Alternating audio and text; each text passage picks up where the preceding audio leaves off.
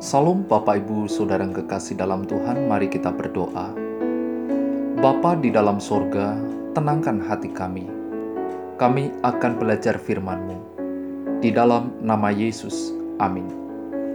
Tema renungan hari ini, berdoa untuk dipuji. Matius pasal 6 ayat 5 berkata, Dan apabila kamu berdoa, janganlah berdoa seperti orang munafik. Mereka suka mengucapkan doanya dengan berdiri dalam rumah-rumah ibadat dan pada tikungan-tikungan jalan raya, supaya mereka dilihat orang. Aku berkata kepadamu, sesungguhnya mereka sudah mendapat upahnya.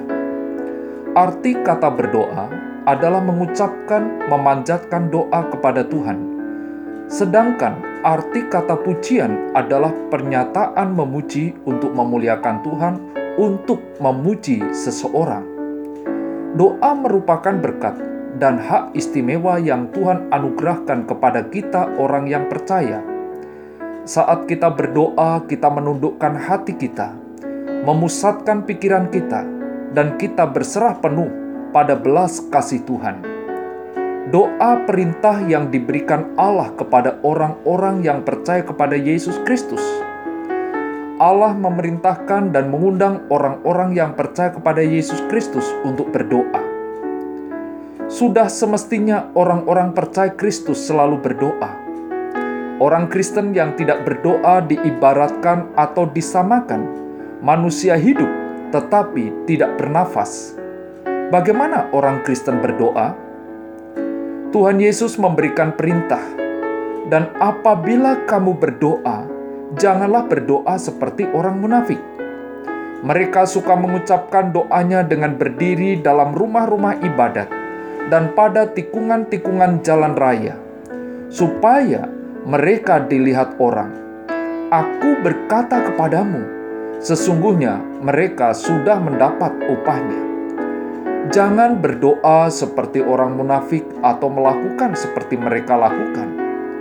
Tabiat Kristen jangan seperti orang munafik. Yang dimaksudkan orang munafik adalah para ahli Taurat dan orang-orang Farisi. Kristus memperingatkan supaya berhati-hati terhadap kesalahan tersebut, yakni terhadap keinginan akan kemuliaan yang sia-sia belaka dan mengulang-ulang apa yang kita doakan secara sia-sia. Cara perilaku orang munafik dalam menjalankan ibadah, doa jelas terlihat tujuan utamanya adalah mendapatkan pujian dari orang-orang yang melihatnya. Dengan demikian mendatangkan keuntungan bagi kepentingan mereka.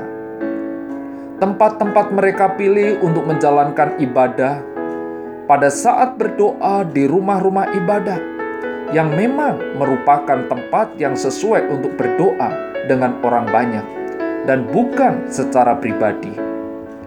Yesus menyebutkan suka mengucapkan doanya dengan berdiri dalam rumah-rumah ibadat dan pada tikungan-tikungan jalan raya.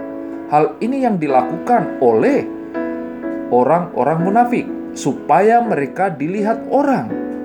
Karena di situ, di tempat dua jalan bertemu, mereka bukan saja terlihat dari dua arah, tetapi perbuatan mereka akan diperhatikan dan perkataan mereka bisa didengar oleh setiap orang yang melintas di dekat mereka.